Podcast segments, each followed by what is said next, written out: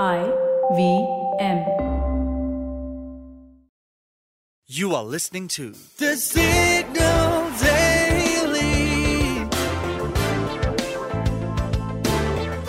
brought to you by Front Page Studios. The budget speech can be a little long and a little boring. We understand. But what stayed with us for sure are the memes and the tweets that followed, especially the crypto tax part. I'm sure you'll agree with me. If you remember, the Finance Minister Nirmala Sitharaman announced during her budget speech that a 30% tax would be charged on income from the transfer of virtual digital assets in the country. A further 1% tax deductible at the source, aka TDS, was also announced. So, the new development is that the 30% part of this tax has come into force from 1st April 2022, and the 1% TDS will come into force from 1st July 2022. This move to tax digital assets in the country came prior to the government actually declaring its stance on whether it considers crypto assets as legal or not. So, despite an announcement on taxing the digital assets, a clarity on the government's legislative stance with this matter is still due. According to Bloomberg's report, India will frame legislation on cryptocurrencies only after a global consensus emerges on regulating such assets. Also, as reported by Economic Times, the Indian market for crypto grew 641% from July 2020 through June 2021. So, this basically highlights the immense potential that the market holds for the country. What remains to be seen is the impact of this strategy of postponing legislation on digital assets until a global agreement is reached. Will this move result in an increase or decrease in the number of individuals venturing into the waters of digital assets? For the next few minutes, you are going to know a little more than you did yesterday from the world of technology, business, policy, and anything that leaves you with a food for thought. I am Farheen Khan, and here is the deep dive for April 4th, 2022.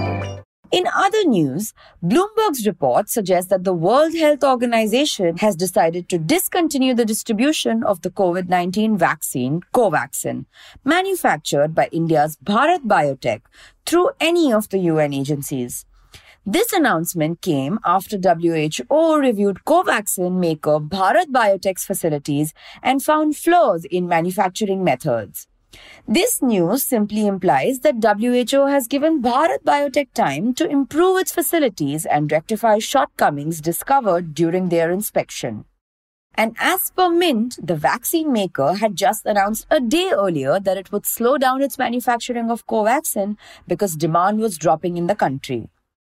Here's why the World Health Organization wants the vaccine manufacturer to improve its facilities. Because of the increased demand, Bharat Biotech had to repurpose its lab only to produce large quantities of Covaxin. And these setups weren't exactly designed to produce Covaxin in such vast quantities to begin with. That's why WHO said, although there's no issues with the vaccine and its efficacy, the labs must be upgraded as soon as possible. WHO isn't the only one that has issues with Bharat Biotech. Last year, Anvisa, the Brazilian drug authority, released a report highlighting dozens of quality issues at Bharat Biotech's Covaxin production facility. Some of which included inadequate steps to verify that the SARS CoV 2 virus was totally destroyed and that the vaccination was free of microbial contamination. The paper also discussed potential differences in Covaxin efficacy from one dose to another. There was also considerable criticism in India. According to an article in the Economic Times, victims of the Bhopal gas accident claimed that they were unaware of what they were getting into. Most of them, who stated to be uneducated and from low income backgrounds, said they enrolled for the trials thinking that they are getting vaccinated for COVID 19. They were also allegedly enticed with 750 rupees in cash from the clinical facility for participation. In the meantime, the WHO and the Indian government are at odds. The deal here is that WHO wants to provide COVID 19 excess mortality statistics, but according to a DVEX analysis, WHO claims India's death toll was misrepresented. It was at least four times higher than what the official data showed. And WHO is currently being pushed back by the center. It appears that it wants the data to be made public only 10 years later.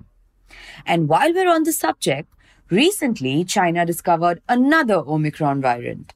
Yep, exactly. Just when you thought the pandemic was over, a new virus or subtype pops up. And that's not all. The WHO has detected a new COVID strain in the United Kingdom. The new variant, known as XE, might be extremely contagious compared to any other COVID 19 variant. This pandemic appears to have no end in sight, while the fourth wave, which is predicted to peak in August, is looming directly above India. Maharashtra just lifted all COVID 19 restrictions. You can catch this podcast every morning on Spotify, Apple, Amazon Prime Music, Google Podcasts, or wherever you listen to your podcasts. We are the signal.co on Instagram, LinkedIn, and Twitter.